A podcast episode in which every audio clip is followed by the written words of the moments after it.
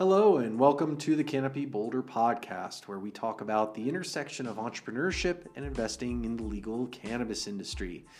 Each week, we will give you our perspectives on the latest news in the industry, bringing you insightful interviews with entrepreneurs, investors, and the industry pros, and also go deeper on topics like launching a business, building a team, valuation, and pitching investors. Why would we take on such a challenge? Well, we've helped launch 80 companies into the cannabis industry here at Canopy Boulder and made over 100 individual investments into these companies. So you might say we have the inside line on things. So join us as we take you deeper into legal cannabis and uncover all the nuances of starting up and investing in the cannabis industry.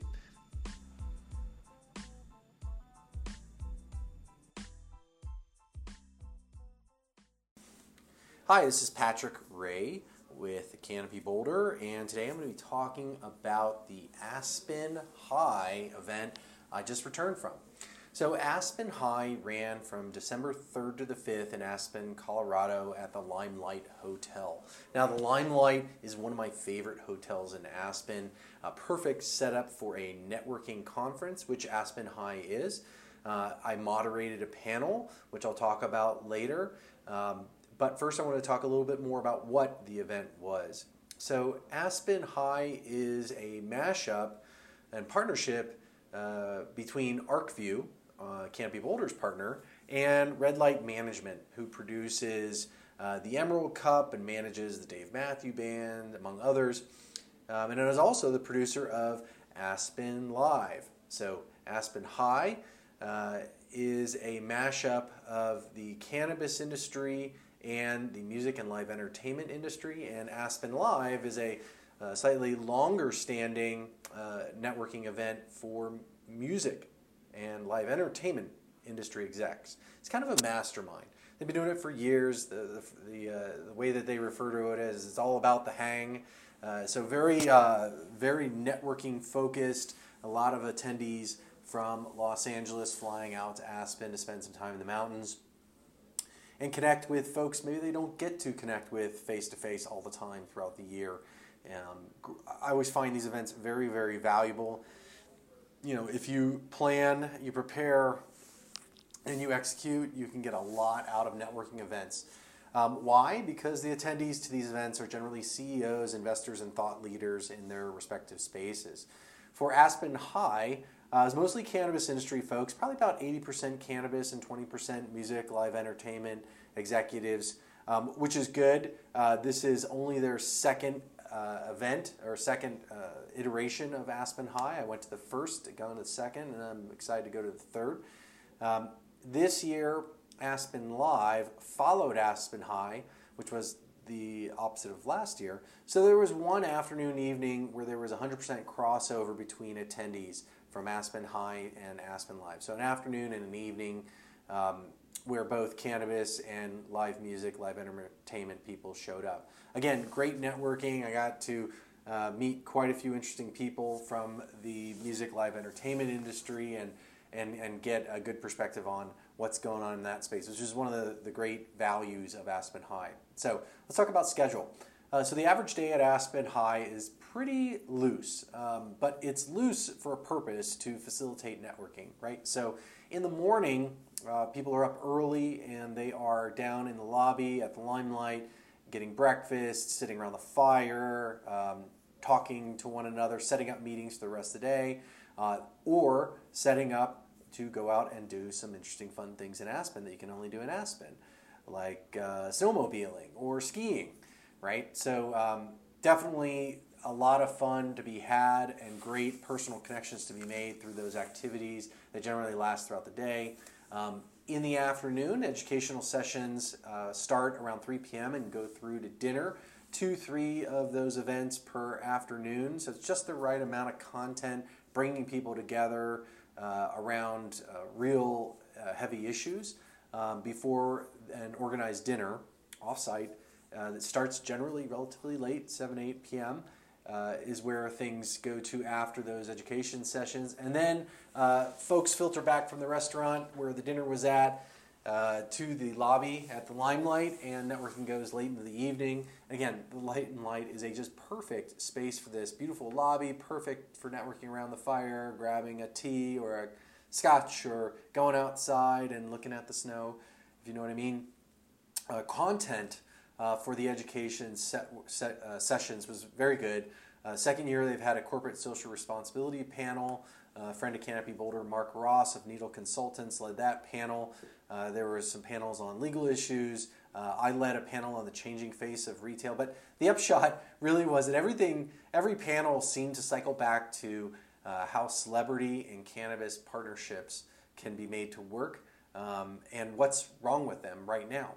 Uh, so it was really interesting to see every conversation evolve to that, which I think is totally fine.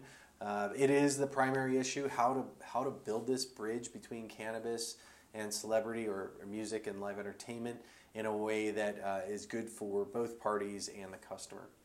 Um, so last year it was a little different. Um, for, for me and i think a lot of folks in the cannabis industry it was a great awakening for us to understand the challenges facing celebrity music live entertainment. You know the music business uh, has collapsed from a high. And um, you know there, most people in the music space live entertainment space are looking for new ways to make uh, money um, and there was a lot of conversation about music cruises last year. That was something I've never been on a music cruise, but I know they're very popular and growing. So there were stories of uh, managers booking a cruise and then it filling up in one day, so they have to go out and find another boat to book again, and more musicians and more acts to make it make it really valuable for the attendees. And it's a great uh, profit generator for uh, those musical acts that have a real cult following around their live performances. Uh, last year, skiing kind of sucked. it was a slow early season. Uh, you know, barely enough uh, snow on the runs for people to get out there. But even though it was really bad last year, it was still a lot of fun uh, for people who, you know, generally don't get to go out in Colorado and go skiing because they're too busy elsewhere. Um, this year, uh, it seemed like the content was more around social use, music, and celebrity, and how to make the these mashups of cannabis and celebrity work as opposed to fail. There's there's there's not a lot of successes out there yet. Um, there are a lot of failures by the numbers, but you know this is something that is evolving and it's still new. Um, you know, this year there's a lot of conversation around um, how the artist must be committed to the concept, and it can't be something that has partial commitment. Really needs to be a passion of the artist that they can commit their time and support to um, to launch. Uh, there was some conversation about artists and celebrities going funding or getting funding for their own uh, brands as opposed to partnering with existing brands, uh, which was interesting. Um, one thing that uh, I brought up was the value of educating the bud tenders. I told a story about an investor that came out to Colorado and took him to a dispensary. Uh, he asked about a celebrity pre roll that was on the shelf.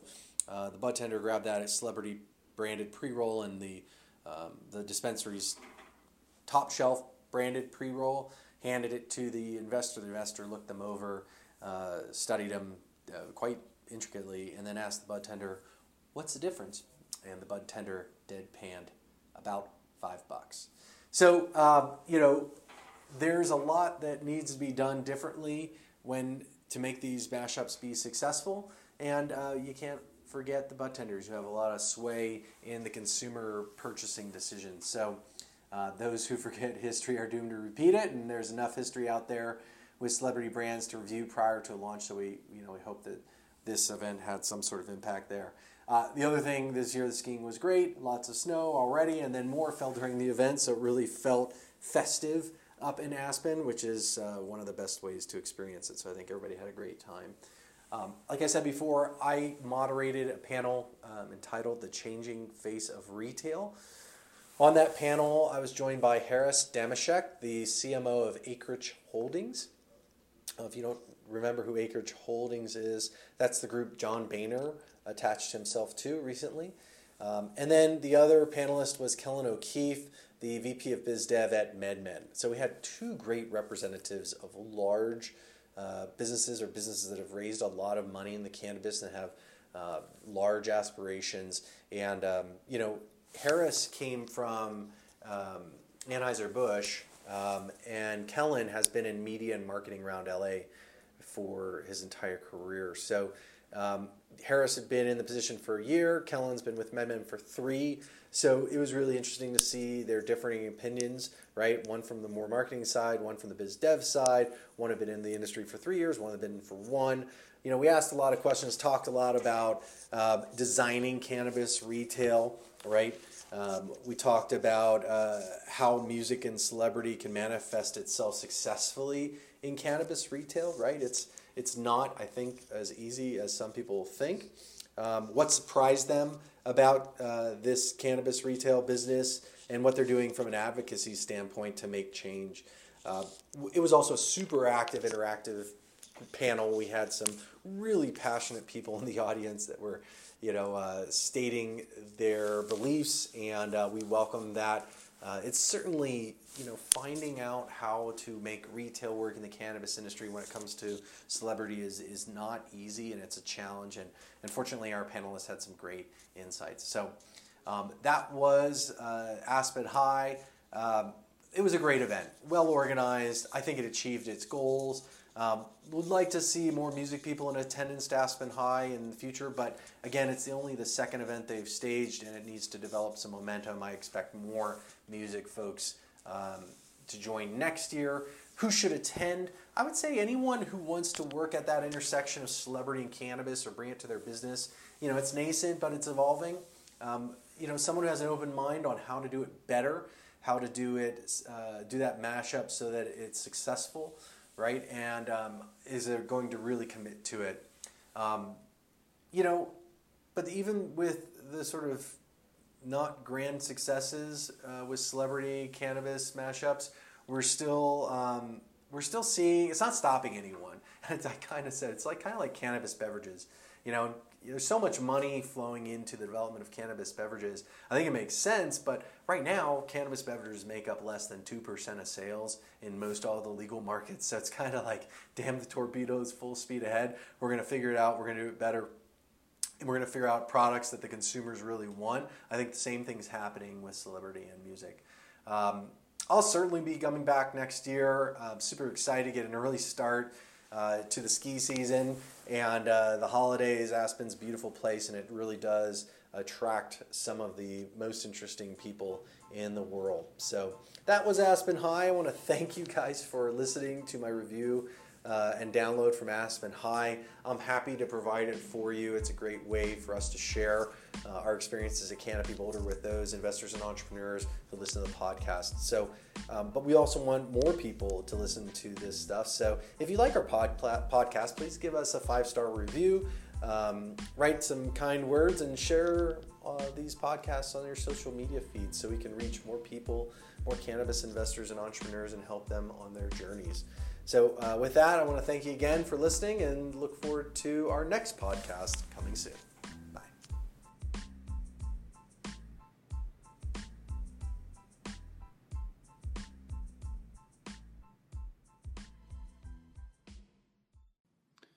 Now for the disclaimers. Uh, please do not take any information from the Canopy Boulder podcast or its guests as investment advice. Be sure to contact your licensed financial advisor before making any investment decisions. So, thank you for listening, and please join us for another Canopy Boulder podcast episode coming to you soon.